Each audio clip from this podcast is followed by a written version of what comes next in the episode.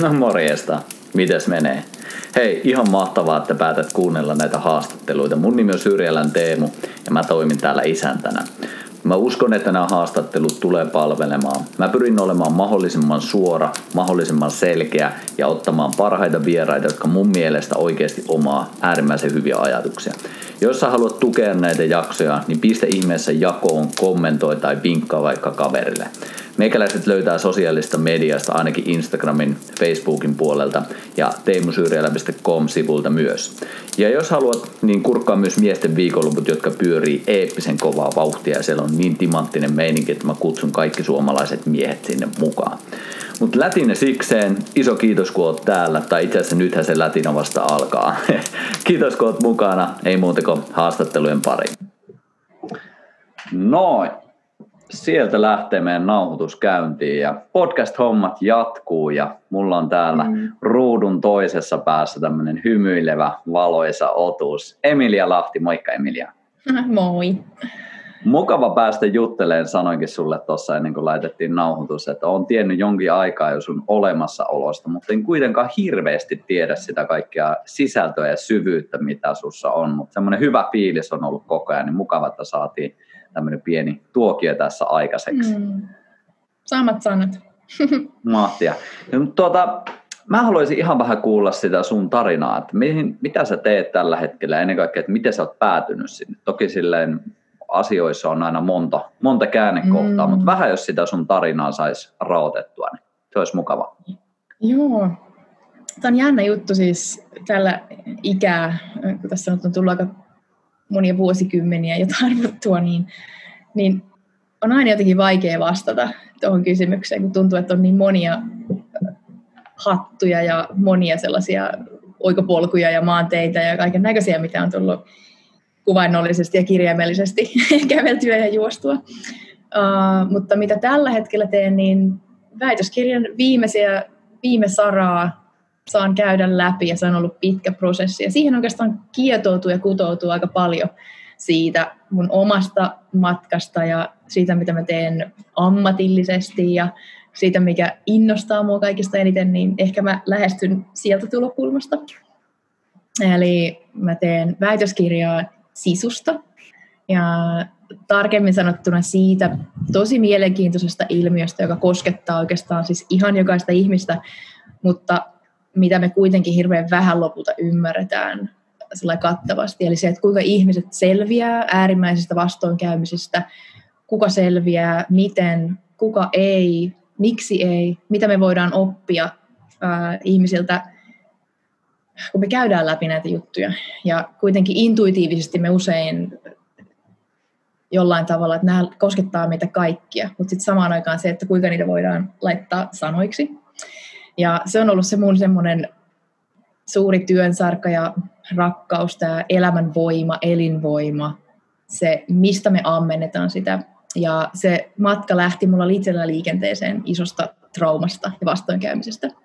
Ja mä aika usein, kun pidän puheita, niin en malta olla kysymättä yleisöltä, että, että kuinka moni kokee, että on löytänyt jonkun semmoisen suunnan, että se ei tarvitse olla mikään välttämättä mikään grand purpose, mutta joku semmoinen, että sulla on niin joku johtotähti tai pohjatähti. Ja sitten sieltä aika moni usein nostaa käden, toisella se niin ampuu ylös ja toiset tulee vähän epävarmemmin. Ja sitten sen jälkeen mä kysyn, että, ja sen jälkeen mä kysyn, että no kuinka moni on löytänyt sen elämäntarkoituksen jonkunnäköisen vastoinkäymisen kautta ja seurauksena. Ja se on useimmiten niin aika sellainen 50 niin puolet nostaa sen käden, ja se on mulle itselle ollut se matka myös. Ja mun yksi semmoinen lempitutkija nimeltä Richard, Richard Tedeschi, joka on yhdysvaltalainen ähm, kliininen psykologi, tutkija, professori, niin hän on pioneeri tällaisessa teemassa kuin traumasta kumpuava kasvu. Ja englanniksi se on post-traumatic growth, niille, jotka haluaa googlata lisää siitä. Ja mitä hän löysi työnsä kautta oli se, että kun ihmiset käy läpi tosi vaikeita juttuja, niin se, että kun me lähdetään eheytymään ja parantumaan niistä, niin me ei ainoastaan palata siihen lähtötasolle, vaan kun on tarpeeksi aikaa, tarpeeksi ää, ne resurssit, mitä me tarvitaan siihen, niin ihmiset usein kasvaa siis todella uskomattomilla tavoilla ja tulee sellaisia suunnanmuutoksia. Et mitä hän löysi tutkimuksissa oli se, että ihmiset raportoi tällaista ää, elämän tehtävän selkiytymistä ja vähän niin kuin sellaista, että no bullshit, niin kuin, että vähemmän aikaa sellaiselle pyörien pyörittämiselle, niin kuin spinning the wheels. Ja, ja tulee myös semmoista selkeyttä siihen elämänpolkuun ja sitten syvempää myötätunnon kokemista toisia ihmisiä kohtaan.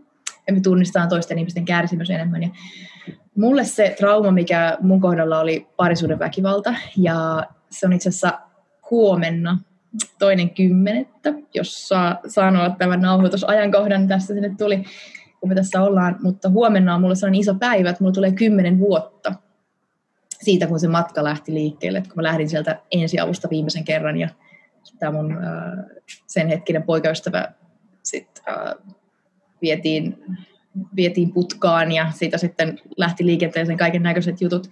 Ja sitten mulla alkoi pitkä matka eheytymiseen siitä, jonka matkan varrella on saanut, vaikka se on ollut vaikea matka, niin sieltä on saanut poimia niin uskomattomia aarteita tuonne elämän reppuun. Ja se on huomenna se matka. Ja siitä kokemuksesta myös lähtetään mun syvä halu ja tarve ja tämä niin kuin inspiraatio kysyä tämä kysymys, että miten ihmiset selviää äärimmäisistä vastoinkäymisistä, että miten mä selvisin. Ja se on johtanut sitten alun perin johti uramuutokseen. Mä lähdin opiskelemaan sovellettua positiivista psykologiaa, pääsin lukemaan Pennsylvania yliopistoon. Ja sieltä ihmeellisten polkujen kautta niin tavallaan syvemmin päädyin kasvotusten tämän sisu-käsitteen ja sanan kanssa. Et kaikkihan me suomalaisina ollaan kuultu siitä jossain vaiheessa, mutta sitten siinä vaiheessa sitä ei ollut oikeastaan mitään semmoista tutkimustietoa eikä muuta. Et kukaan ei oikein selittää, että no mitä se on. Et se oli vähän semmoinen epämääräinen ja, ja semmoisen niin vähän pimeän peitossa. Ja kyllä muistan, että vähän niin kuin jopa hymyiltiin, kun mä kerron, että mä teen mun vä- ää, tota, maisterin tutkielmaa sinne Yhdysvaltoihin sisusta, niin aika moni kysyi, että ainakin niistä pastilleista vai niistä kuorma-autoista vai, joo ei tämä nyt ole mitään rekka-auto osastoa, vaan ihan paljon suurempaa vielä kuin semmoiset hevosvoimat. Ja, tota, ja sieltä se matka lähti liikenteeseen ja se on oikeastaan täyttänyt mun ajatukset ja mun unet ja mun haaveet ja se, että kuinka mä oon elänyt elämääni, että mä oon tehnyt kaiken näköisiä seikkailuja sit sen tiimoilta, että mä haluan itse tutkia, että no miltä se tuntuu oikeasti siinä hetkessä. Että on tehnyt perinteistä kyselytutkimusta ja tuommoistakin, mutta, mutta se, että sisu tuntuu, että se elämänvoima käsitteenä niin suurelta, että sen sisään pitää melkein niin kuin antautua. Että sitä ei voi tarkastella sillä kauhean kaukaa ja jokaiselle meillähän se on niin kuin valtavan henkilökohtainen kuitenkin. Eli että nyt on niin liian pitkä ensimmäinen vastaus, niin siitä aiheesta viimeistelen väitöskirjaa, ja se on lähtenyt liikenteeseen sieltä omakohtaisesta vastoinkäymisen kokemisesta, ja, ja kirjoitan mun ensimmäistä kirjaa tällä hetkellä myös, vihdoinkin. Mä oon sitä pitkään jotenkin työntänyt tulevaisuuteen ja tulevaisuuteen, kun se ei ole tuntunut, että se olisi ollut vielä kypsä ja valmis, ja nyt se on. Ja mä olen siitä todella, todella innoissani. Ja ja ehkä mä sanoisin näin, että kaikista tärkein juttu on se joka päivä sen omassa elämässä sen niin kuin sisun valitseminen, mutta ehkä mennään niihin vielä sitten lisää myöhemmin, niin mä annan ah, sullekin mikin välillä. Ihan mahtava aloitus kyllä ja jotenkin ihan käsittämätöntä, miten monta semmoista polkua tähän tuli, joita voisi lähteä kaikkia mm, seuraamaan. Meillä mutta... kaikilla. Siis tommoinen se ihmisen elämä, että se on niinku puu, että, että se on, Juuri näin. meidän kaikkien vaikea vastata. Että. Juuri näin, mutta tosi jotenkin mennään noihin moneen teemaan vielä, mutta mä haluan tuota sisua hetken käsitellä, koska jotenkin se on mm. tosi kiehtovaa ja itsekin näin niin Suomessa syntyneenä ja Suomessa asuneena, niin koen jonkinlaista myös etäisyyttä siihen, vaikka se on sanana ollut mulle mm. aina tuttu, mutta niin jos, jos miettii semmoista syvällistä jotenkin se, että mitä se tarkoittaa, mistä se tulee, mm. niin voiko sä mm. jotenkin vähän niin avata siitä sun näkövinkkelistä, että mitä, mitä se niin kaikkea tarkoittaa sulle, mitä, mitä on tullut eteen tämän sanan ja ennen kaikkea tämän historian niin puitteissa? Voi että, ihana, tota, ihana kun sä kuvasit sen noin, koska toi muistuttaa mua siitä, että tuolta se tuntui mustakin silloin aluksi. Että se oli niinku sana. Se on jotenkin hirveän sievä, kun se on vain neljä kirjainta. Että se vaikuttaa kauhean kompaktilta ja pieneltä. Mutta sitten kuinka paljon sieltä on löytynyt, että kun siitä on nyt niinku vuodesta 2000 13 alusta oikeastaan niin kuin varsinaisesti on tutkinut. Oi mamma mia, mistä mä lähden liikenteelle, sisu? Meillä on aikaa, anna mennä. No ehkä jos sitä historiaa pikkusen rauttaa sieltä, että tota, sitä ei välttämättä kaikki tiedä, vaikka se on niin keskeinen, että sanotaan, että sauna, Sibelius ja, ja, ja tota, sisu, että ne on kolme tämmöistä keskeisintä sanaa. Niin sisu tulee alun perin äm, sanasta sisus, eli joku sisällä oleva. Ja sisu eestin kielessä edelleen tarkoittaa tällaista niin kuin, ä, sisäpuolta tai sisäl, sisältöä. Ja sisu tulee sitä samasta ää, tota, tai siitä ideasta, ja sitten se on historian myötä muuntunut kaiken näköisten vaiheiden kautta tarkoittamaan nyt sitten tämmöistä niin luonteen lujuutta ja voimaa. Mutta sisu ei ole aina esimerkiksi ollut positiivinen sana. Et myös niin kuin sana pahan sisuinen. Et sisu on alun perin, ää, se on, tullut, se on sitten ollut sanakirjassa mm, Daniel Juslenius, tämmöinen pappi kautta tietokirjailija. Mutta pikkusen nyt katsoa, mutta sanoisin, että noin 200 vuotta. Niin hän on laittanut sanan sisukunda sanakirjaan, ja sisukunda on tarkoittanut tällaista paikkaa ihmisen elimistössä, josta erityisen tämmöiset voimakkaat tunteet ryöppyvää, että nousee ja tulee esiin. Ja, ja, ja sitten se on enemmänkin tämmöisen niin luterilaisen äh, narratiivin myötä ja sen siivittämänä sit historiassa, niin se muuntui tarkoittamaan tämmöistä vähän niin kuin pahan sisusta, mm, vähän äkkiväärää luonteenlaatua. Ja sitten sieltä kun nyt mennään eteenpäin, eli sisu nousi oikeastaan ensimmäistä kertaa tämmöiseen niin kuin tosi kohotettuun asemaan sitten suomalaisen kestävyysjuoksumenestyksen myötä. Eli ihan sieltä, ihan sieltä niin kuin alusta lähtien, niin olikohan ne ensimmäisen maailmansotaan asti, ja mä en ole nyt vähän aikaa tarkistanut näitä faktoja, että tästä on nyt kolme, ne, kolmisen vuotta, kun mä näistä oikein intensiivisesti puhunut, joku voi tarkistaa, jos haluaa.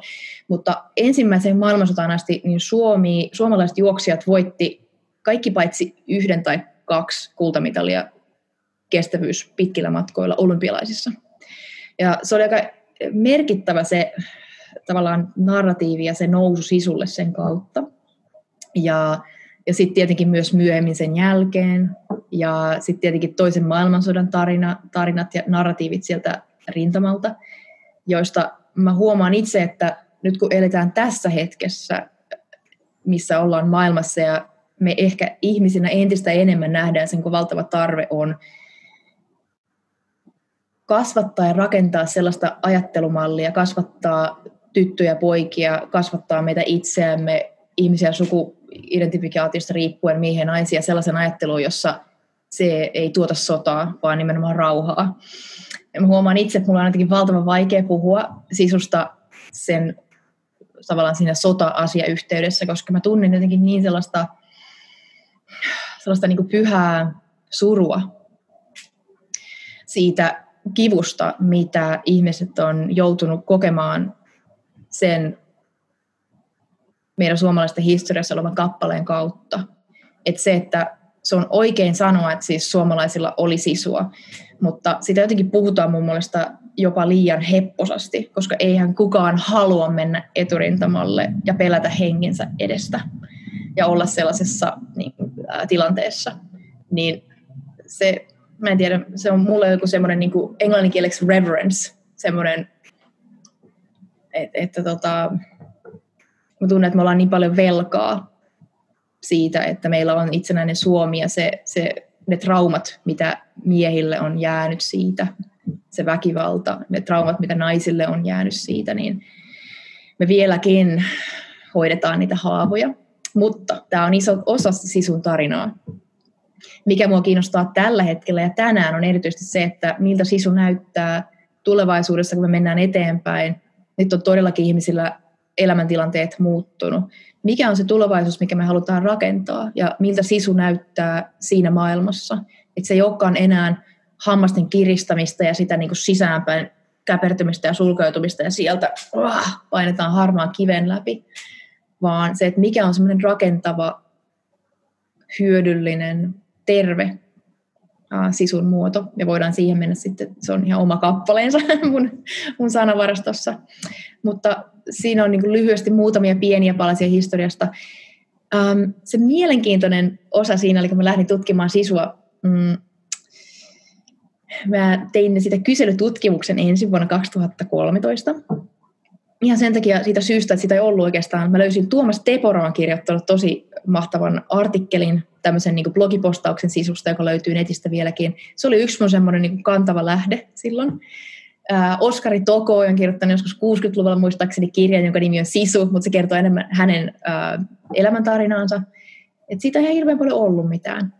Ja, ja tota, ja mä tein tämän kyselytutkimuksen sen takia, että mä halusin vähän niin kuin kartottaa sitä, että no mitä ihmiset ajattelee siitä, että voisiko täältä nousta jotain. Ja sitä dataa tuli ihan valtava määrä, että et sitä tuli yli tuhat reippaasti vastausta.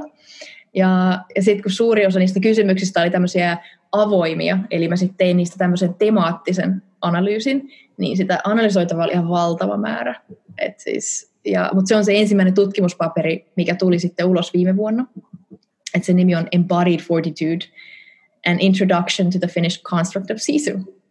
Ja, ja, tota, ja siihen artikkeliin on kyllä tullut kaadettua paljon aikaa ja rakkautta. Ja, ja mitä sieltä artikkelista löytyy, on muun muassa kolme tällaista kantavaa pääteemaa, jotka, jotka tuli selvästi esiin siitä mittavasta määrästä dataa. Niitä oli ensin lähemmäs sata niitä teemoja, mitä sieltä nousi, ja sitten temaattisen sen tutkimusprosessin kautta sen tietyn ää, standardin mukaan niitä lähdetään käymään läpi, ja sitten, että missä, missä kohtaa ne yhdistää, missä kohtaa ne toistaa itseänsä. Ja lopulta, mitä jää jäljelle, on semmoiset niin pääpunaiset langat siitä mittavasta määrästä dataa.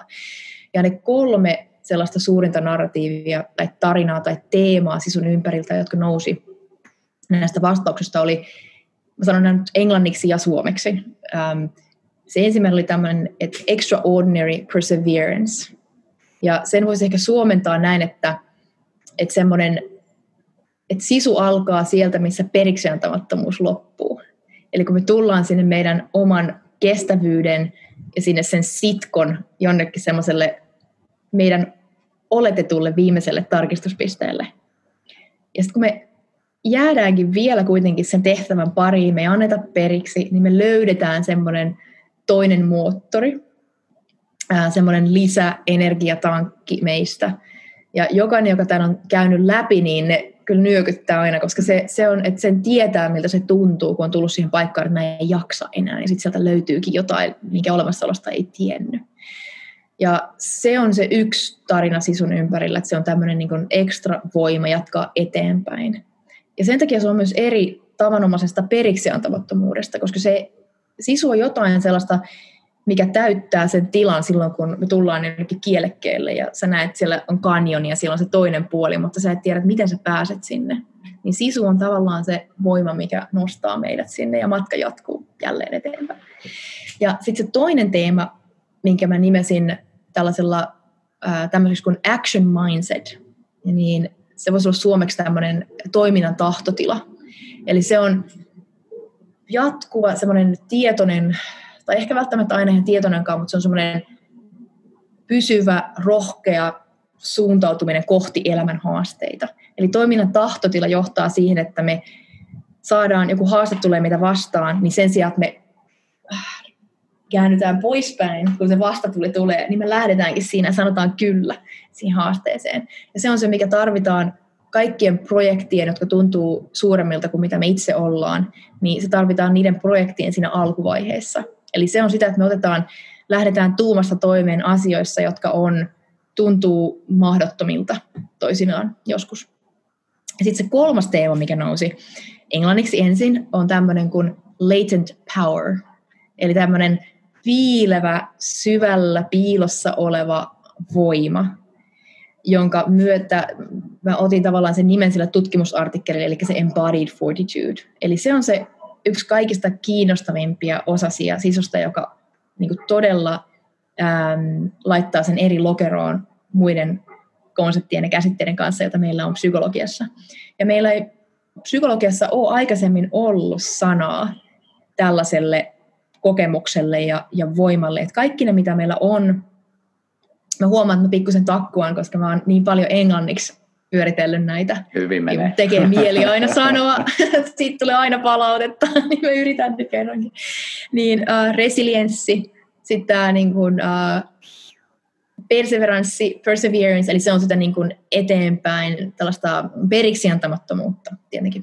Ja, tai sitten yksi englannin, englanninkielinen sana hardiness, joka on yksi tämmöinen sisäisen sitkon osa-alue, joka määritellään omalla tavallansa. Sitten on Angela Duckworthin tutkima grit, jota, joka on sinnikkyyttä. Eli mä käytän niistä ihan tietoisesti eri sanaa, että sisu ja sinnikkyys on kaksi eri, ja sen takia mä pystyn antamaan vastineet englannin ja suomenkieliselle näille tutkimuskäsitteille.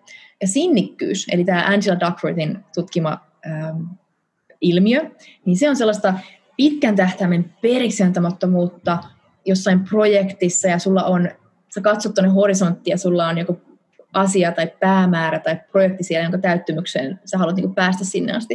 Ja sitten siinä matkalla tulee vastaan äh, turhautumista, siinä tulee vastoinkäymisiä, siinä tulee pettymyksiä ja kaiken näköistä, mutta silti päivästä toiseen me mennään eteenpäin sen asian kanssa. Mutta siinä on mukana sellaista intohimoa, että siinä on paloa ja siellä on joku palkinto, mikä odottaa meitä. Mutta sisu on, ja nämä on kaikki siis kognitiivisia kapasiteetteja, eli jotain sellaista, mikä, mihin me otetaan, että se on semmoista niin kuin tahtomista ja, ja ähm, tällaisen mielen voiman käyttämistä. Sisu, voisi jopa sanoa näin, että sisu on tämmöinen mielenvoiman vastine, voisi sanoa, että se on kehovoima, mutta se ei ole fyysinen voima, vaan se on niin tämä meidän gut, eli tämä maha, meidän ydin, siis kirjaimellisesti sisus, sisuskalut, se on siellä. Ja, ja mä tosi pitkään sen tutkimuksen aikana jotenkin takkusin ja tahkusin sitä, että mikä se on, miten sisu tarkalleen ottaen eroa näistä muista. Et mä en niin kuin ihan pystynyt näkemään sitä, koska mä olin itse tavallaan myös niin sokeutunut siitä mun psykologiataustasta, joka siis psykologia nimenomaan kirjaimellisesti tutkii mieltä. Ja mä yritin sisuakin selittää niin niiden teorioiden ja paradigmojen kautta. Ja sitten yksi kerta, kun mä annoin luentoa ää, juurikin positiivisen psykan maisteriopiskelijoille, mä sain mennä sinne seuraavana vuonna itse puhumaan tästä tutkimuksesta. Ja sitten mä kysyin siellä joltain ihmiseltä, että et, et, tota, kuvaa joku sellainen hetki sun elämästä, missä sä oot ylittänyt itsesi tosi voimakkaasti. Ja näin, ja sitten puhuttiin siitä, ja sitten, että no toi on niin sisua, että se oli semmoinen esimerkki. Ja sitten tämä ihminen, huomasin, kun hän puhui, niin hän osoitti koko ajan vatsaansa, että kun häntä loppu sanat, niin että no se on niin tuolla sisällä oleva joku, ja niin se oli sellainen fyysinen se, se ele siinä, ja siitä se oli yksi semmoinen pieni palanen siinä mun omalla matkalla mm, muutamien muiden sattumallisten juttujen kautta, kun mä täysin, että siis sisu on ihan omansa. Että se, se liittyy sellaiseen keholliseen, mä kutsun sitä ydinvoimaksi joskus välillä, että se on, kytkeytyy eri virtapiiriin suorastaan kuin meidän niin kuin tämä kognitiivinen tämä voima. Ja noin kolme teemaa on sellaista, mitkä on vienyt sit eteenpäin ja, ja se on se yksi paperi ja sitten siinä väitöskirjassa on neljä artikkelia itsessään, että toi on niinku tavallaan se yksi siitä. Mitä sisu on mulle henkilökohtaisesti? Ähm. wow. Mm. Näköjään aika henkilökohtainen juttu. Mutta tota, et se, että miltä, miltä se tuntuu, ja mä tiedän, että se on jokaiselle, joka on käynyt sen pimeän mustan metsän läpi ja sitten tullut sen metsän toiselle puolelle. Ja,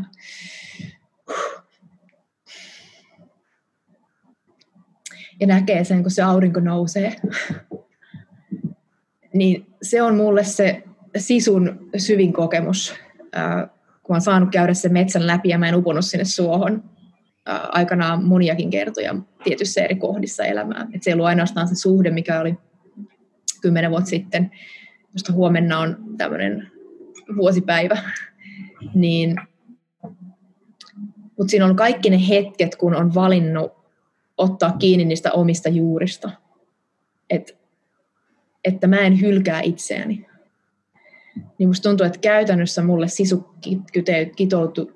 kiteytyy tuohon kokemukseen enemmän kuin mihinkään niihin kymmeniin tuhansiin sanoihin. Että se väitöskirjan neljäs paperi on nyt jotain ihan järkyttävää, siis varmaan jotain, mitähän siinä on, 48 000 sanaa. Siinä neljännes paperissa pelkästään ja siitä on jo poistettu 20 000 plus ne muut. Niin se, että kuinka paljon sanoja voidaan laittaa tuollaisen asian tönkimiseen. Mutta sitten se voi kiteytyä yhteen huokaukseen, yhteen henkäykseen, yhteen kyyneleeseen, sydämenlyöntiin. Ehkä mä jätän sen, ehkä mä jätän tän nyt tähän. Ihan mahtavaa. Ihan Ennen kuin siis... ihan tästä menee. Niin. ihan siis todella huikeaa ja kyllä. Mulla tulee tämmöinen mielikuva mieleen tässä ja mä vähän nyt tästä omasta näkövinkkelistä ennen kaikkea noiden miesten kanssa, mitä teen työtä, niin tosiaan jos joku mm. ei tiedä, niin teen miesten viikonloppuja, tuommoisia kolmipäiväisiä tapahtumia. Tuossa kun sä kuvasit tuota prosessia, niin mulla jotenkin tuli mieleen se, että tuossa oli jotenkin tosi paljon samaa, mitä en ole koskaan niin ehkä yhdistänyt siihen sisuun, mutta jotenkin se, jos mä käyn ihan nopsaa sen kaaren läpi, että, mm-hmm. että me tullaan sinne, niin mä en koskaan lähde mielen kautta. Me ei lähdetä mielen kautta mm-hmm. ratkoa mitään, vaan just ajatuksena. Sen takia niin mä käytän tämmöistä konseptia kuin pallit ja sydän, että me lähdetään pallien mm. kautta, että me mennään ja tiputtaudutaan sinne paljon paljon syvemmälle ja sitä mm. kautta just lähdetään menemään jotain semmoista mä käytän vertauskuvaa, että meillä on semmoinen tuli, ja ei me haluta mennä sitä tulta kohti, mutta se, että kun me saadaan yhteyttä enemmän tuonne palleihin, niin me löydetään semmoista mm. ihan eritasoista voimaa, että me uskalletaan mennä sitä tulta kohti, ja tässä kohtaa viittaan justisakin meidän niihin omiin mörköihin, peikkoihin, traumoihin, meidän historiaan, meidän kasvatuksen, meidän isäsuhteisiin, kaikkiin näihin mm. juttuihin, mitä sitten monesti suomalaisella miehellä siellä on, niin, niin sitten just sillä voimavaralla on niin paljon helpompaa mennä sitä kohti ja kurkata. Ja sitten kun me ollaan menty sitä kohti ja kurkattu, niin sitten toi kolmas vaihe just, että sieltä löytyy jotain uskomatonta voimaa. Että semmoista mm-hmm. voimaa, mitä niin ei ole välttämättä pitkiin aikoihin ehkä jopa koskaan kohdattu. Että se on jotenkin ihan käsittämätöntä, mutta ilman sitä niin uskallusta mennä just sen mielen rajan yli, niin mun mm-hmm. kokemus on se, että se ei oikein tapahdu. Ja sen takia itse käytän just kanssa sitä kehollisuutta ihan tosi paljon. Mm. Tuossa kun sä kuvasit tota, niin mä olisin, että ei vitsi, niin kuin, aivan, niin kuin, aivan mieletöntä, että jotenkin näin mä sen koen. Saitko yhtään kiinni tästä maalailusta? Oi, oi, oi, ja siis tämä on ihana, että kuinka, tota, että kuinka mitä mä tavallaan myös toivon, että mitä tästä tutkimuksesta tulee, on se, että sana, mikä on vaan sana, konsepti, kun se laskeutuu sieltä niin kuin elävään, että, että mitä tässä ehkä on tämän kuvauksen kautta, niin sullakin syntyy yhteys, että se sisu ei ole enää semmoinen rapiseva niin kuin sana, vaan nyt sulla on, niin kuin, että se on, hei, se on tota. Ja että kun se on ytimeltään lyhyesti sanottuna, siis mun isä Tertti on sanonut ihanasti sisusta hienosti näin, että kun joskus kysyin vuonna 2015-2014 iskeltä, että no miten sisu sun mielestä on, niin iskä sanoi, että sisu on itsensä ylittämistä. Ja se, että Hyvin mitä se meille... Se on. Mä ajattelin, että tästä tarvitsee mitään väitöskirjaa. joo, joo. Se on niin näin helposti, että puhuuko naiset enemmän. Iskellä olisi ollut lyhyesti siinä teesit kasassa jo, mutta, tota, mutta se on juuri sitä, ja mikä se itse kullekin meille on.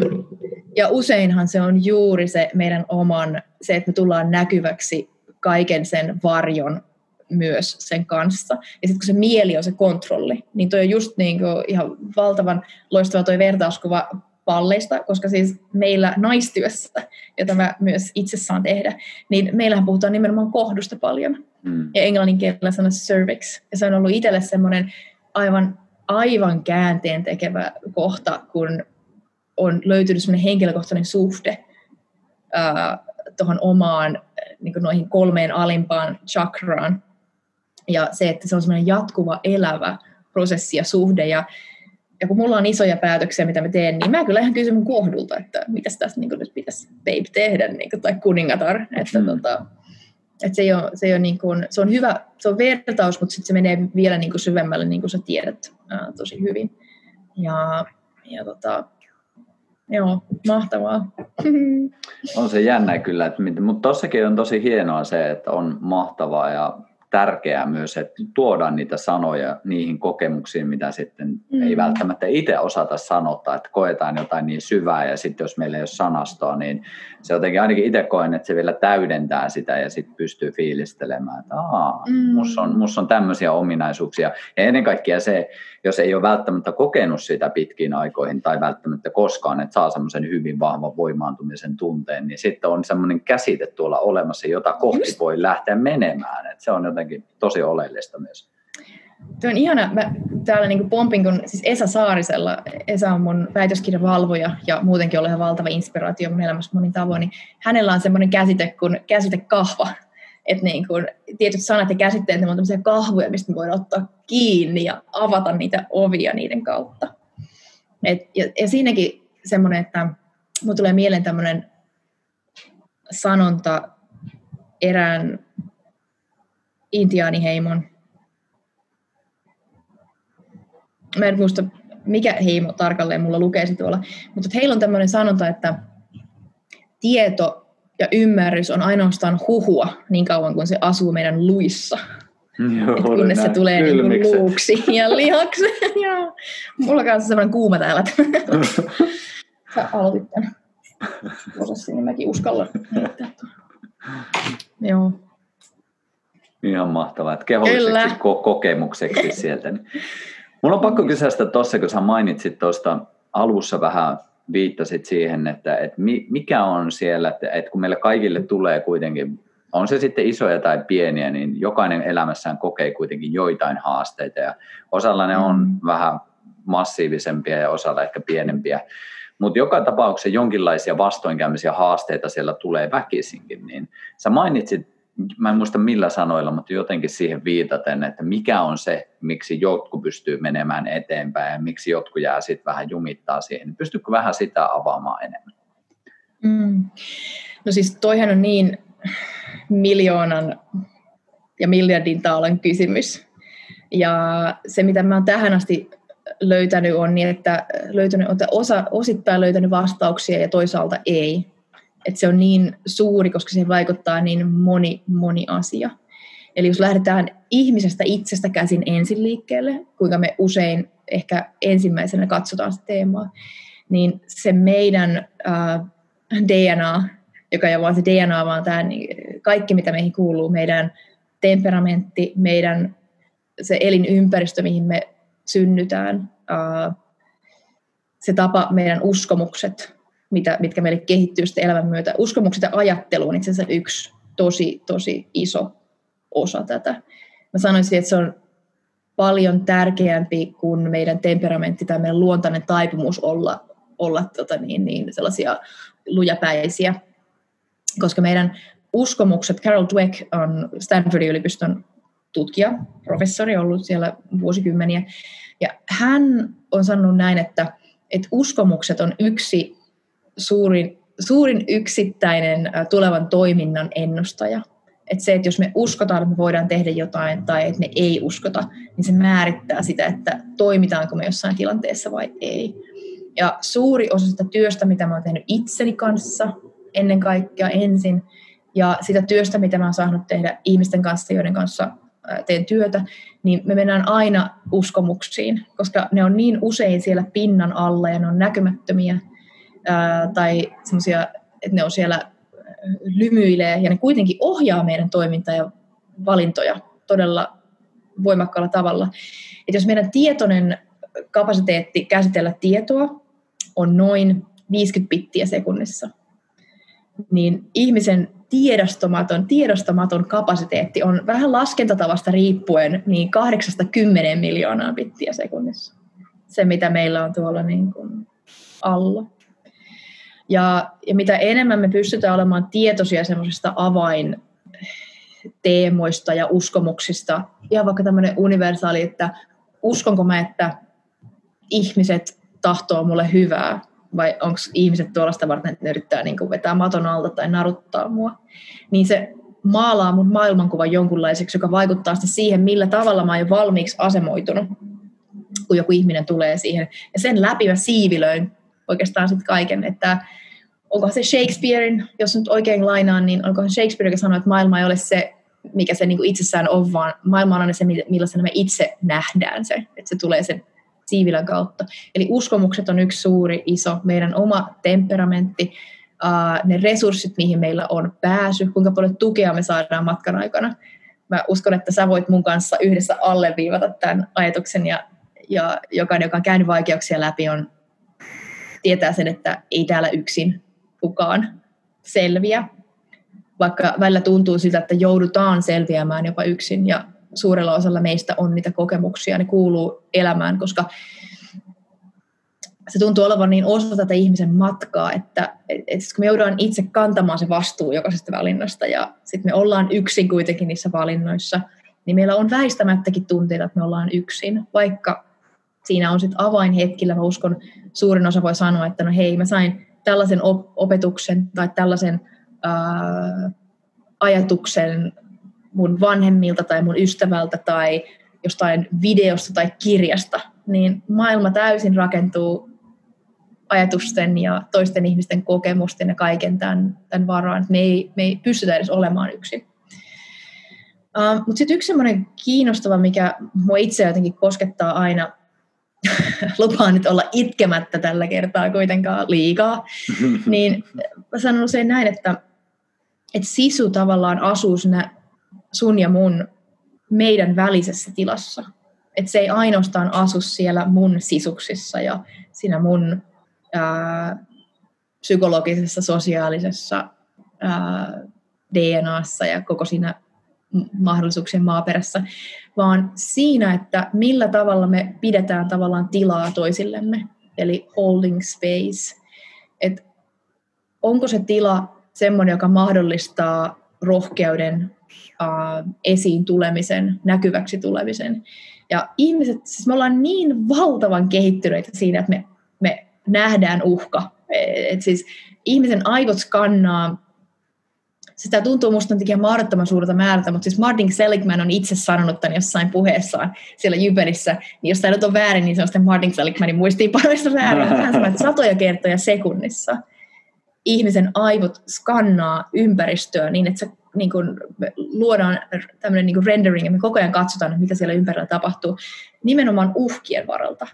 Ei niinkään se, että missä on ihania kukkia ja missä aurinko paistaa ja missä on niin runoutta, vaan, vaan se, että missä kohtaa täytyy olla varoillaan. Ja, se tulee siitä, että meidän aivot on miljoonien vuosien aikana ohjelmoitu ja muuntautunut siihen, että siis ihmisen elämän kaksi tarkoitusta, päätarkoitusta on lisääntyä ja selvitä hengissä, pysyä elossa. Ja edelleen meidän aivot toimii samalla lailla. Et ihmisen aivothan ei ole, ne on muuttunut koollisesti, onkohan ne kolminkertaistunut viimeisen 7,5 miljoonan vuoden aikana, mutta ne ei ole muuten muuttunut niinkään siinä, kuinka ne prosessoi esimerkiksi uhkaa. Niin siitä johtuu myös se, että kun ollaan työmaalla, ja siellä tulee joku henkilö vastaan, joka katsoo meitä vähän niin kuin, että, tai ei sano sillä rennosti hei tai pomo tai työkaveri, niin meillä ilmi, välittömästi lähtee liikenteeseen tämmöinen analyysi, että hei, mitä tämä tarkoitti, mitä tässä seuraa. Koska se, sillä on, uhkien rekisteröimisellä on selviytymisarvoa. Ja se jälleen menee sinne ykköstehtävän sinne, miksi se on tärkeää. Ja sen vuoksi, että kun me tullaan toistemme kanssa yhteen, missä kaksi ihmistä kohtaa tai enemmän, niin me jokainen tuodaan siihen joku tämmöinen energiakenttä tai ympäristö. Esa Saarinen lainas yhden tällaisen jääkiekkovalmentajan, mä en muista hänen nimensä nyt, tai jääkiekkovalmentaja, mutta Esa lainas jotain henkilöä, jossa hän sanoi näin, että me olemme toistemme ympäristö.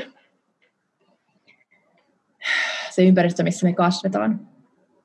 Ja miksi mä luulen, että tämä on ihan erityisen tärkeää ja miksi se on niin voimakasta tai että sillä on niin valtava, valtavasti väliä, että millä tavalla me pidetään sitä tilaa toisillemme, on se, että kun ihminen kokee psykologista turvallisuutta, niin me, meillä on paljon suorempi, laajempi, parempi pääsy meidän niihin kognitiivisiin kapasiteetteihin, eli siihen kaikkeen tiedonkäsittelyyn, ongelmanratkaisuun, luovuuteen. Otan vettä. Ota vettä. Tuo on ihan käsittämätöntä kyllä, miten, miten hyvä... Tämä menee ihan vaahtoamiseksi. hyvä, että menee, hyvä, että menee. Ja itse fiilistelen tosi paljon sitä, että kun sä puhuit tuossa ensin uskomuksista ja just silleen, että miten niin kuin miten paljon, uskomattoman paljon se just ohjaakin sitä toimintaa ja varsinkin niin kuin miesten näkövinkkelistä, mitä on kuullut, niin kuin, totta kai myös omassa elämässäni kokenut niitä, mutta myös sitten kuullut toisilta miehiltä, että siellä on niin paljon esimerkiksi just sellaisia, että minä en voi itkeä tai minä en osaa mun parisuhteessani puhua tai minä en osaa olla läsnä, että ne on niin vahvoja semmoisia mm. uskomusmalleja, jotka jo itsessään estää asioiden tapahtumisen. Ja sitten niin mm. kuinka usein siellä pohjalla on just se, että minä en ole arvokas, minä en ole rakkauden arvoinen. Ja sitten me oikeasti uskotaan siihen ja sitten me tehdään kaikki niin kuin mahdolliset asiat, että se, niin kuin, että se asia ei vaan tapahtuisi meille, että joku mm. näkisikin meidät ja hyväksyisi, että me sillä omalla toiminnalla niin vahvasti ohjataan sitä käyttäytymistä siihen suuntaan, että ne asiat ei varmasti tapahdu. Ja sitten mm. jotenkin lisätään se, että, että usein ollaan vielä niin sinne ylikuormittuneessa tilassa, että vielä enemmän ne aivot silleen asettautuu siihen, että mitä uhkia täällä on, miten mä selviän tässä uskomattoman vaarallisessa ympäristössä eteenpäin. Että sitten se itseään ruokkiva kehä on niin vahva siinä, että me ei vaan nähdä sitä hyvyyttä ja mahdollisuuksia ja rakkautta siinä. Ja siinä kohtaa mä koen, että on niin uskomattoman hienoa, että on ihmisiä siinä ympärillä, just toi, että ei tarvitse mennä kaikkia matkoja yksin, koska se just se mahdollistaa sen tiputtautumisen mm. sellaiseen tilaan, että sä hetken edes voit kuvitella ja nähdä sen, että ei vitsi, että nämä on aika paljon tarinoita, mitä mulla on tässä, ja tämä niin mahdollisuuksien määrä niiden tarinoiden ulkopuolella tai niiden jälkeen on ihan mahdoton. Et siinä mm. jotenkin se, että toinen ihminen näkee, kuulee ja ehkä jopa arvostaa ja rakastaa, niin miten eheyttävää se voi olla sille ihmiselle itselleen. Mm. Tuossa tullaan tähän, että miksi äh, mä kunnioitan niin valtavasti sua ja siis toi työ, mitä mä oon aina peukuttanut Facebookissa ja jakanut, li- mie- miehiä sinne, tota, kun sulla on retriittejä ja, ja toivon, että niistä jotkut on löytäneetkin sitten toivottavasti tiensä sun luo. Mutta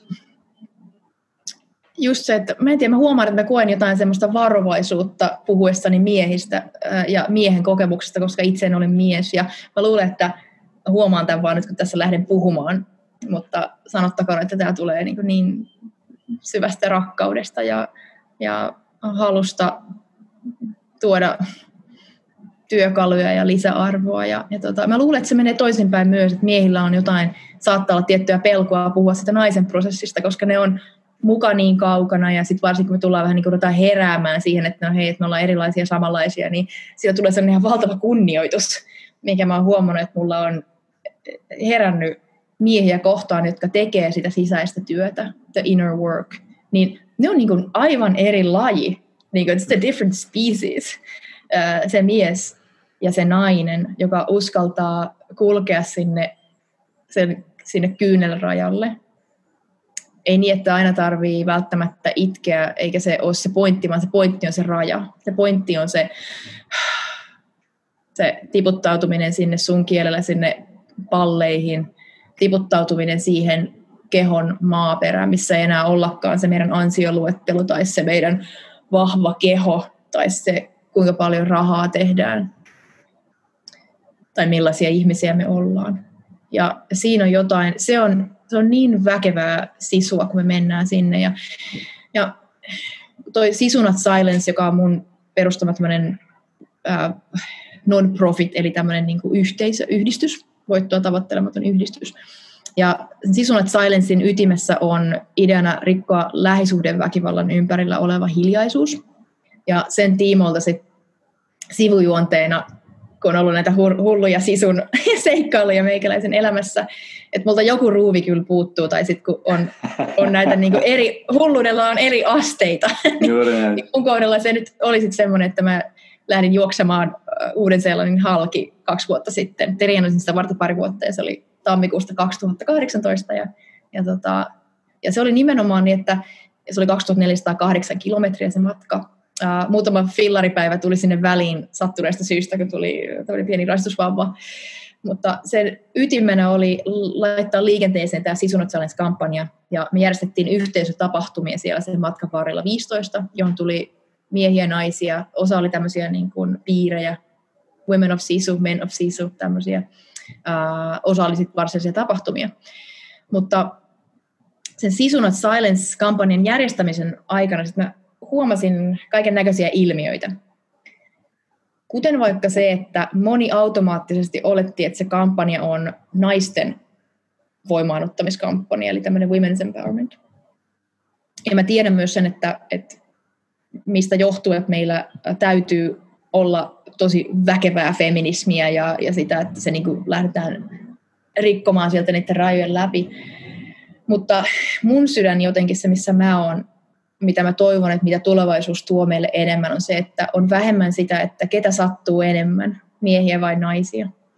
Että me voidaan lähteä tulemaan liittämään nämä kaksi ja kaikki identiteetit siihen mukaan, kuinka me ikinä identifioidutaan, niin se on vielä sitten seuraava leveli siitä, että ei ole niin vaan miehet ja naisetkaan. Mutta, mutta siinä mä sain korjata sit mm, ihmisiä, että et ei, että tämä itse asiassa, kun mä tunnustelen mun sydäntä, niin ei tämä ole ainoastaan niin naisia koskeva, vaan tämä on kaikkien ihmisten, miesten, naisten, tyttöjen, poikien, jotka on elämässään kokenut henkistä, fyysistä, psyykkistä, seksuaalista ää, alaspainamista, haavoittamista perheessä, parisuhteessa. Ja se oli ihan valtava nähdä se vastaanotto miehiltä. Et se, että et kuinka paljon lisää me tarvitaan miehille tiloja, missä asioista voi puhua, varsinkin jostain niinkin sellaisesta vaikeasta kuin lähisuuden väkivalta, jossa et saa tiedä, kun siitä on vaikea puhua naisten, niin mä sanoisin jopa näin, että se on vielä vaikeampi puhua miehen, koska sille ei yksinkertaisesti ole tilaa, koska se sotii kaikkea sitä haavoittuva, haavoittavaa yhteiskunnan maskuliinisuustarinaa vastaan. Et niihin täytyy koko ajan olla vahva, pitää niska suorana ja vahva niska ja tiedätkö, niin kuin, näin mennään eteenpäin. Kuka, kuka sellaista jaksaa? Kuinka miehet kantaa sitä kaikkea harteillaan? En tiedä. Se on äärimmäisen hyvä kysymys kyllä ja mun mielestä on niin just mitä itse fiilistelen tosi paljon kanssa on just toi niin yhtenäinen tarina, varsinkin sieltä menneisyydestä, mitä on kannettu, että on tietyt mallit ja rakenteet, miten toimitaan. Ja sen takia itse olen esimerkiksi kokenut on, että, että kun me mennään ja vetäydytään hetkeksi miesten kanssa, niin se poistaa osan siitä tarinasta, koska ei ole enää niin paljon, kelle esittää sitä tarinaa. Niin, kun kaikki toi, toi niin tyyppi itkee tuossa vieressä. Niin Kyllä, ja sitä kautta se maha- ma- paljon pönettä. Just näin, että se mahdollistaa sitten niin just sen peilisolujen kautta nähdä, että okei, tämä on nyt sallittua tässä tilassa ja toivottavasti niin. just niin se leviää sinne kaikkialle, että ei se tarvi olla se tarina, ainakaan jos ei nyt ihan täysin pysty siitä luopumaan, niin aina aika ajoittain niin kyseenalaistaa sitä, että onko tämä mun tämänhetkinen toiminta niin sellaista, mikä tukee mua ihmisenä ja tätä mun niin lähirakkaita tässä ympärilläni. Mm. Ja meillä Suomessa on tosi voimakas toi tarina ja pohja kyllä niin kuin miehille ja naisille se, ja miehille vielä enemmän mm. se, että tunteita ei saa näyttää ja, ja tota, um, mies ei sitä ja tätä mm. kaiken näköistä, niin meillä on kyllä valtava se työn sarka siinä. Ja mua kosketti, oi sano vaan. Niin, ei, siis, ihan, ihan, ihan sitä, että kiinnostaisi, varmaan osittain jo vastasitkin tähän ja ehkä olit tulossa siihen, mutta mulla kiinnostaisi jo tie, niin kuin, ennen kaikkea sun näkökulmasta ja juurikin sen takia, että olet nainen, niin että mitä sä mm. haluaisit sanoa niin kuin, varsinkin suomalaisille miehelle? Ihan silleen, että nyt jos hetkeksi otetaan se niin pelko pois, että voi sanoa mitä tahansa, jos, jos kutsun sua siihen tilaan. heti pelottaa. Koska se on, mun mielestä, se on mun mielestä tosi arvokasta myös kuulla, et, ja uskon, että että mm. meikäläisenkin näiden juttujen kuulijat on aika vastaanottavaisia. Niin jos, jos mm. haluat jotain sanoa ja kannustaa johonkin suuntaan, niin mä ainakin itse mielelläni kuolisin. No mä, mä sanon nyt sen, mikä mun niin kun, intuitiosta ja mun kohdun peräpoukamista lähtien heti tuli ensimmäisenä mieleen, kun sä kysyit ja mietit, että no uskallanko sanoa noin, mutta mä haluaisin niin kuin, äh, missä, kaikissa, missä kaikissaan asuu maskuliininen ja feminiininen energia, mutta koen, että varsinkin nyt, kun on enemmän päässyt yhteyteen sen oman feminiinisen kanssa, kun ehkä enemmän ilmaisin omaa maskuliinista aikaisemmin, mutta tämän niin kuin feminiinisen energian edustajana ja naisena haluaisin sanoa feminiinisen energian naisten puolesta, että minä rakastan sinua minä rakastan sinua. Ja suomalainen mies ja et tullut niin pitkän matkan ja kantanut niin valtavan määrän menneisyyden kantamuksia harteilla, jotka jo suomalaisille siis miehelle kuulunut. Ja kaikki se hiljaisuuden pakko ja niihin tarinoihin mukautuminen, niin mulla on ihan valtava, valtava kunnioitus mun sydämessä. Sitä rohkeutta, sitä sydämen sisua, sitä sydämen paloa, sitä ihanaa hiljaisuutta myös, sitä meidän, mikä kumpuaa luonnosta ja, ja sitä, että suomalaisen miehen silmät näkee luonnon ihan eri tavalla, koska et se on niin kuin sieltä raivattu se tila luonnon keskeltä ja kuinka maskuliininen energia on raivannut meille infrastruktuurin ja rakentanut teitä ja siltoja ja, ja huolehtinut. Ja, ja se on siis, en ihan tarkkaan löydä sanoja, mutta mä toivon, että tämä energia ja mä toivon ennen kaikkea, että, että se lämpö tulee tämän kautta, että, että, että, että jaksaa eteenpäin ja, ja myöskin haastaa niitä malleja. Että vaikka isä olisi ollut millainen, ja eikä olisi sanonut, että mä rakastan sua tai että mä oon ylpeä susta ja hyvin teit, niin se oli, se oli hänen tosi vaikea matka. Ja se, että me voidaan koska tahansa, mä voin itse naisena, mä oon itse joutunut tekemään samaa työtä, on Etelä-Pohjanmaalta ja siellä on omat körmyilynsä todellakin, että se on ollut kyllä tosi isoa äh, tota niin, niin, matkaa, mitä on saanut tehdä, että on päästänyt irti niistä ikiaikaisista ja iso, iso äidillisistä, ehkä vähän lähempääkin niin, tota, ää, niistä tavoista olla. Ja se on, mä itselläni voin sanoa, että ei se, se on mun vastuulla, että mun täytyy niin kuin, naisena, if I want to be a good woman, että jos mä haluan olla niin kuin, hyvä nainen, niin mun täytyy kantaa se vastuu siitä, että mä teen sen työn itseni kanssa ja murskaan ne uskomukset, jotka tekee musta kovan tai kontrolloivan esimerkiksi. Se, että uskaltaa rohkeasti katsoa peiliin sitä. Ja mitä se meille itse kullekin on. Ja nyt kun tämä päättyy, tämä, niin siirryn tästä ehkä vähän seuraavaan teemaan, mutta liittyy aiheeseen. Mä kuulin tämmöisen anekdootin ja, ja tota, jännittää sanoa tämä näin suoraan tästä, kun se, että jostain nyt ei mene, mutta sanotaanko, että näin mä oon sen kuullut ja tämän voi tarkistaa ja sitten jos se ei ole näin, niin laittakoon joku ihanasti mulle e-mailia, niin mä saan sitten päivittää mun, mun sisäisen tota, kirjaston. Mutta mä kuulin tämmöisen tarinan Paavo Nurmesta ja Paavon pojasta, että kun Paavo Nurmi oli kuolin vuoteellaan, ja hän niin tosi kova jätkä ja teki aika, aika mielettömiä saavutuksia ja, ja tämmöinen sisun perikuva. Ja sitten hänen poika oli siinä ää, hänen vieressään. Ää, niin Paavo sanoi sitä jossain vaiheessa, hän oli niin kuin, ilmeisesti aika tämmöinen kova isä, joka ei paljon näyttänyt tunteitaan ja oli tosi ankara lapsille. Että sieltä ei hirveästi niin kuin tämmöistä lämmintä palautetta tullut. Niin hän sanoi näin yhtäkkiä, että hei, että tuo mulle nenäliina.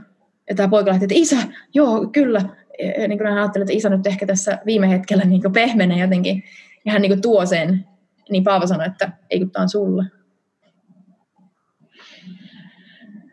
Ja et niin se, että viimeiseen asti pidetään sellaista kovaa linjaa. Ja, ja se ei ole kyllä mun mielestä mitenkään niin kuin kova sana. Mm. Et paljon, et paljon enemmän sisua vaatii mennä vastoin niitä, että jos ajatellaan, että, että mikä on sisun perikuva historiallisesti tai perinteisesti sisukas mies, niin saattaakin olla, että vaatii paljon enemmän sisua murtautua sen läpi.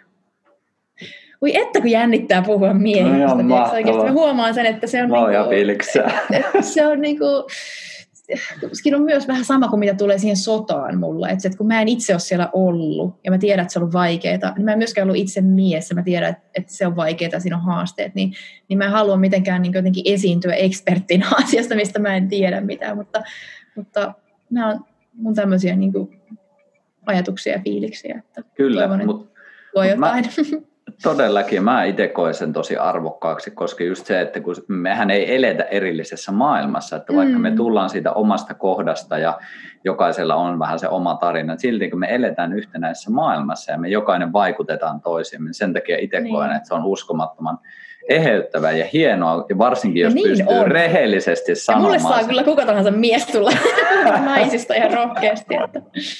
Kyllä, ja just sitä kautta me voidaan myös peilata sitä, että okei, että miten tämä on mun toiminta, ja mehän ei aina nähdä sitä omaa toimintaa hirveän mm. selkeästi, että siihen tulee just, on se sitten tarina tai on siihen uskomukset tai on siihen sitten, että me vaan olla tietoisia, että mitä täällä tapahtuu, niin se on myös äärimmäisen hyvä saada ulkoista peilausta siihen, että miten sä koet tämän.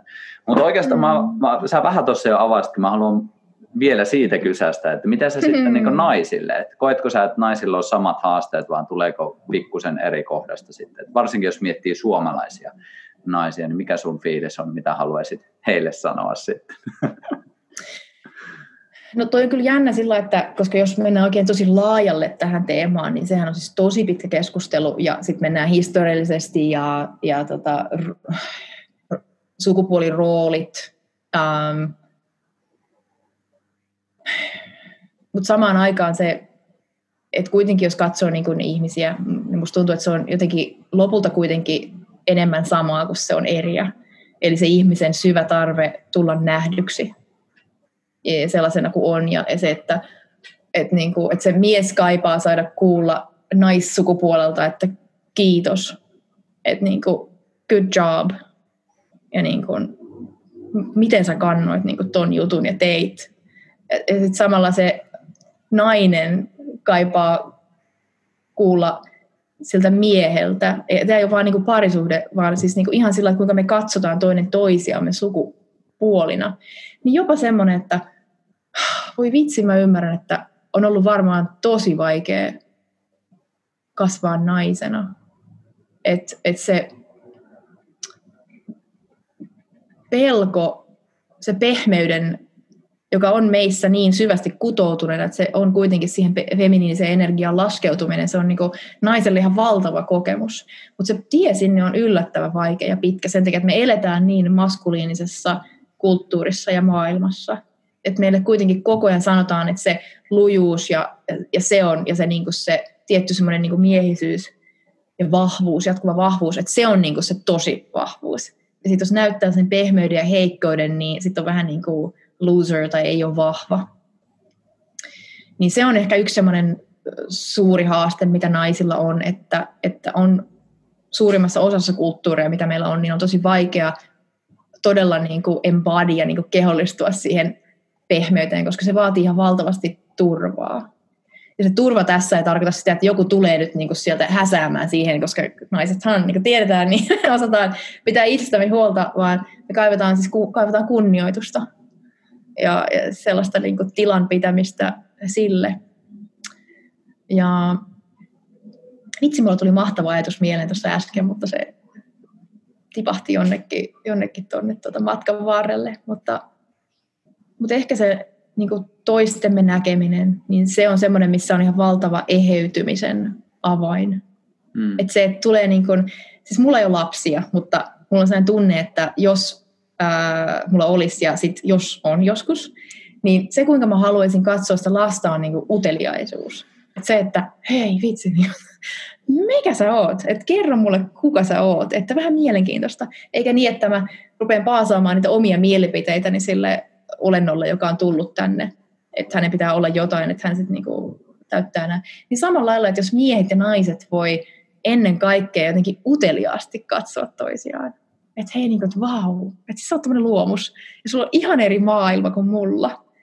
Ja sitten kuitenkin meitä pyörittää samat perustarpeet, niin kuin rakkaus, nähdyksi tuleminen, luottamus, turva, luovuus, itsensä ilmaisu se, että saa olla heikko ja heiveröinen ja pehmeästi saa välillä niinku vetää tuolla niinku ihan mörkönä. että ne on niinku samoja ja se on se maskuliinisen ja feminiinisen energian ihana ää, tanssi. Ja nyt mä itse asiassa muistan sen, mitä mä halusin tuoda tuohon, koska ää, mä oon jonkun verran viettänyt aikaa muun muassa Kiinassa, ää, opiskellut siellä kungfua ja kamppailuja. Ja sieltä mä saan oikeastaan yhden mahtavimmista esimerkkeistä, mitä liittyy ää, siihen, että kuinka väkevää on, kun uskaltaa olla pehmeä. Ää, ja, ja se, niin se semmoinen lempeä voima. että nämä meidän shifut, joita siellä oli, ja siis ne oli todellakin niin kuin shifuja, että siellä oli se niin kuin partasysteemi ja, no ja niin kuin tyyppi näyttää 500-vuotiaalta. Ja, ja tota, joo, ne on ihan oikeita olentoja ja sitten niin kuin, kuinka käyttää kehoaan ja, ja se, niin se, jotenkin, siis se on ihan lähentelee mahdottomuutta ja taikaa. Ja sitten tämä mun yksi opettaja oli jotain yli 20 sukupolvessa tämän kyseisen tota, kung fun niin tämmöinen opettaja tai harjoittaja.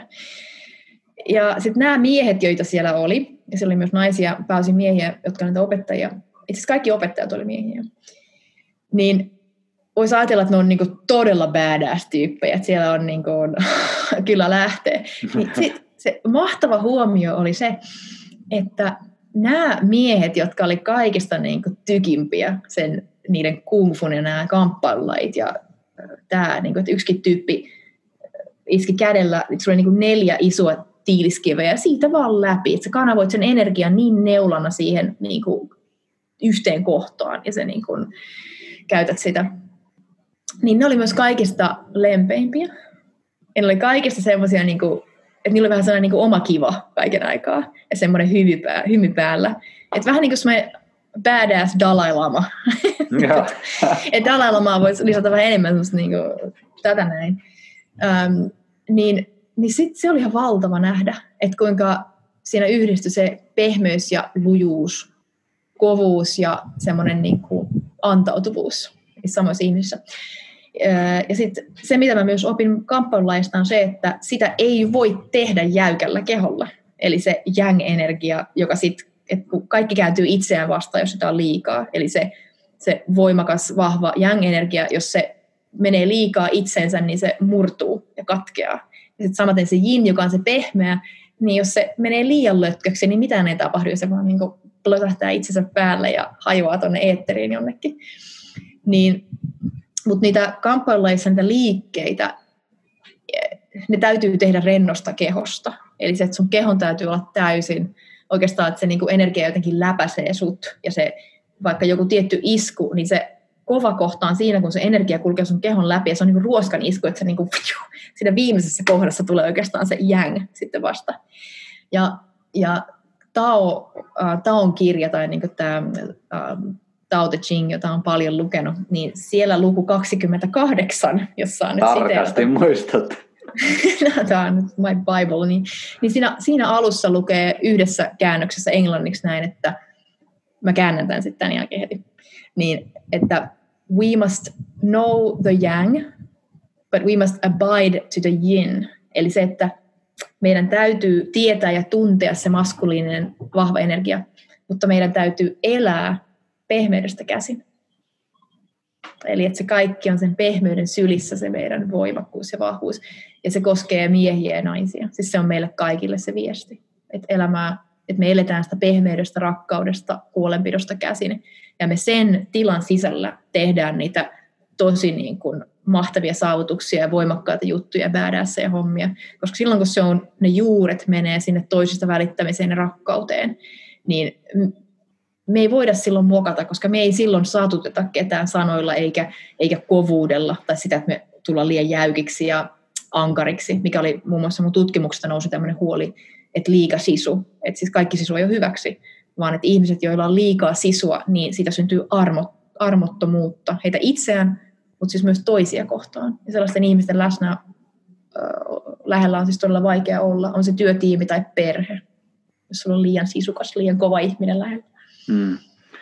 Ihan äärimmäisen kyllä hienosti kuvailit taas siinä asioita ja mikä itselle on jotenkin on mitä olen yrittänyt sanottaa uusimmassa kirjassakin jollain tasolla yritin sitä tehdä, mm. että, että jotenkin sen mielikuvan muuttaminen, jos puhutaan varsinkin tuommoista, sä puhuit sifuista, mä puhun päälliköistä, mutta tota, mm. jos miettii semmoista, mm. niin varsinkin kulttuurillisesti, jos puhutaan vaikka puhutaan alfatyypeistä, niin se mielikuva on helposti siihen, että se on semmoinen itsekäs ja semmoinen, että se vaan puskee kaiken läpi ja se on mm. niin dominoi, mutta silleen itse mitä on fiilistellyt tosi paljon on se, että, että ja sama homma tuntuu, että maskuliinisuutta kohtaan on semmoinen tietynlainen hyökkäys ollut jossain vaiheessa, on niin kuin, ei ehkä kaikki, mutta osittain on yritetty mustamaalata se kokonaan huonoksi, mutta mä näen sen just niin päinvastoin, että enemmänkin silleen, että, että ihan semmoinen niin äärimmäinen puskevuus ei ole se alfa-tyyppi, että se on itse asiassa aika semmoisella poikatasolla vielä, joka hakee mm. just sitä voimaa. Joo, se on prinssi, se ei ole kuningas. Kyllä, juuri näin, ja sitten oikeasti kun me törmätään semmoisiin päälliköihin,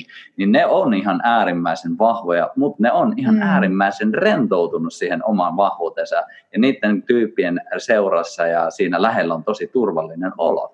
Ja toi on mm. silleen niin uskomattoman semmoinen aika harvinainen, että ei niitä päälliköitä vielä liikaa ole, mutta jokainen tunnistaa mm. kyllä sellaisen. Ja mulle, mulle semmoinen niin tavallaan, jos sä puhuit siitä kahvasta, että mitä kannattaa etsiä, just se, että, että siellä on sitä vahvuutta, mutta siinä on äärimmäisen helppo olla, koska siinä on myös se hyväksyntä ja siinä on tietynlainen semmoinen elämän soljuvuus läsnä mm. koko ajan. Ja just toi elämän solivuus, että se on niin elämän matkan tulos, just toi, että se, että se tieto muuttuu, se on ainoastaan huhu, kunnes se asuu siellä meidän luissa ja sitten me sieltä ponnistetaan, niin se on, se on kyllä, se on kyllä niin kuin väkevää kamaa. Juuri näin, juuri näin.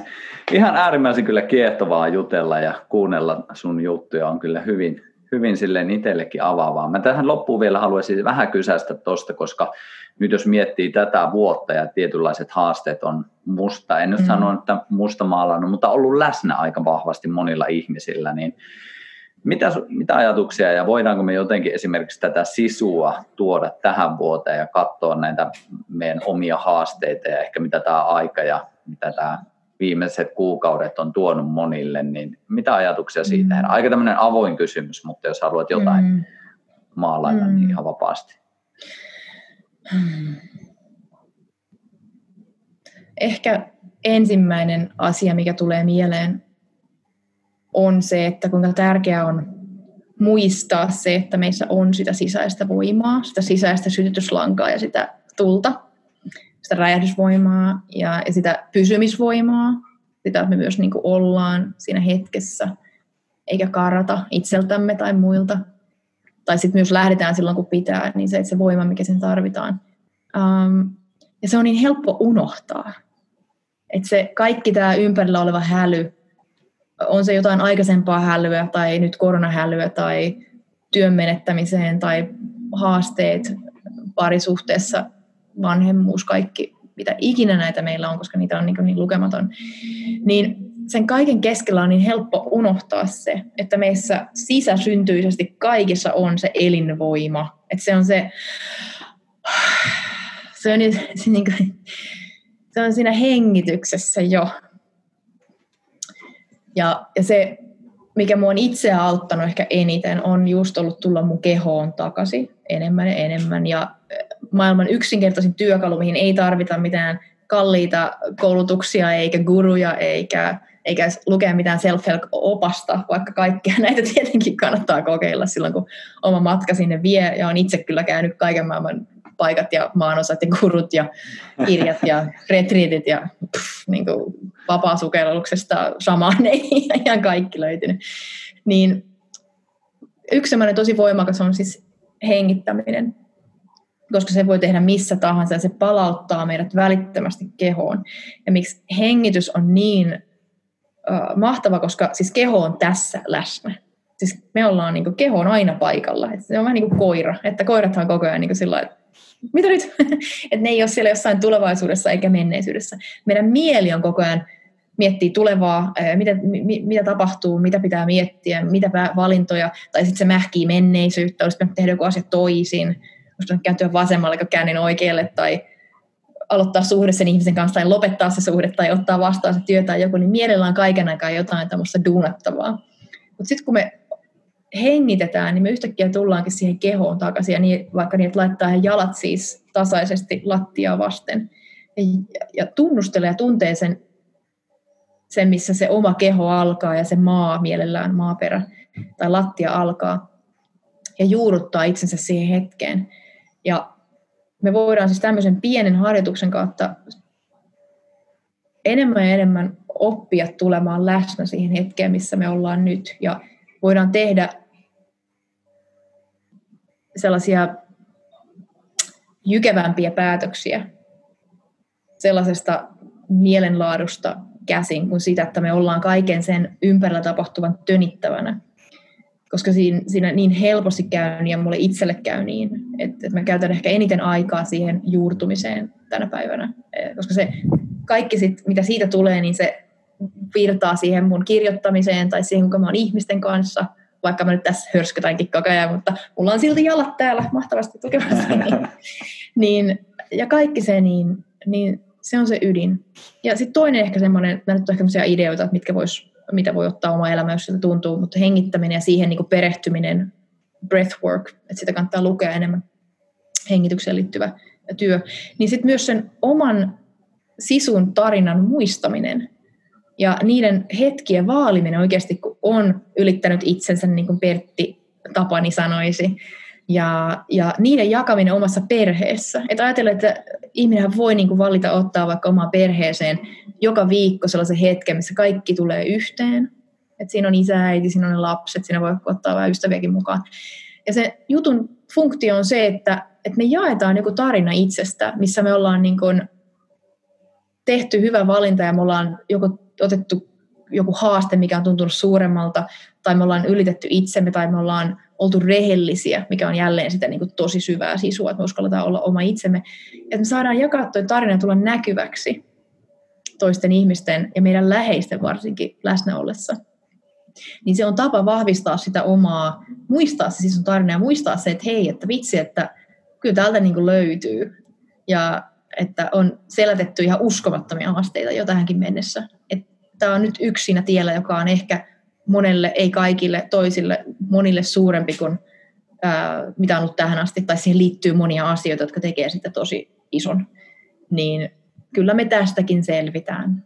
Ja se voima löytyy sieltä ytimestä, se löytyy sieltä hengityksestä, ystävistä, perheestä, pehmeydestä, rohkeudesta.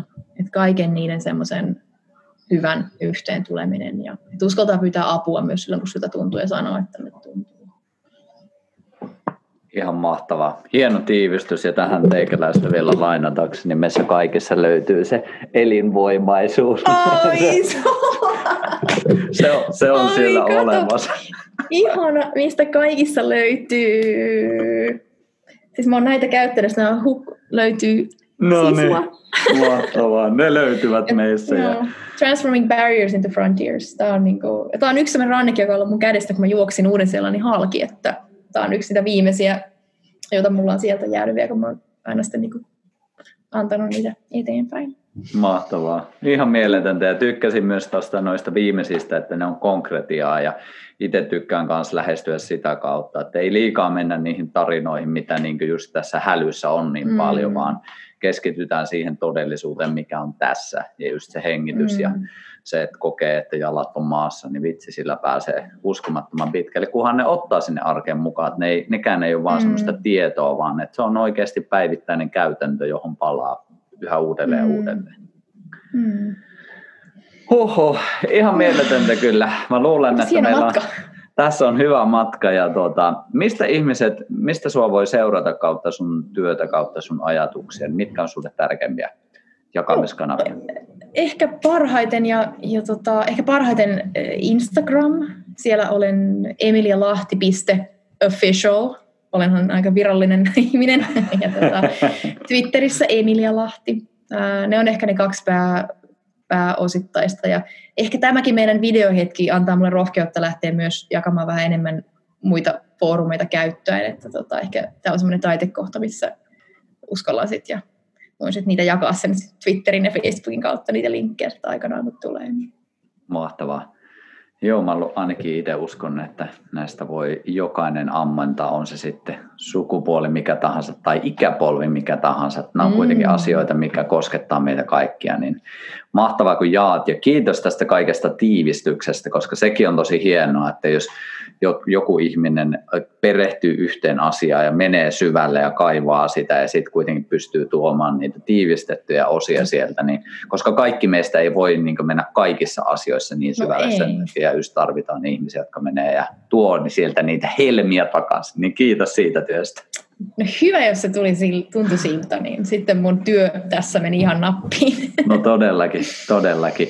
Ja kiitos kuulijoille, jos yhtään resonoi ajatukset, niin ei muuten kuin pistä, pistähän kommenttia tulemaan ja jaa vaikka kaverille, koska tämmöisenä omakustainen meiningissä niin ne auttaa aina kaikista parhaiten, kun saadaan yhteisiä teemoja vietyä eteenpäin. Että jos yhtään resonoi, niin vinkkaa ihmeessä ja saa tänne mm. päinkin heittää kommenttia, että miten ajatukset. Ja mulle kans. Ehdottomasti. voi lähestyä.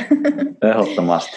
Mutta Emilia, iso kiitos tässä vaiheessa ja toivottavasti palaamme jossain vaiheessa juttuun ja kaikkea hyvää sinne syksyyn, mitä tahansa se tuokaan eteen. Niin mm. Sisua sinne. Kiitos. Moikka. Moi.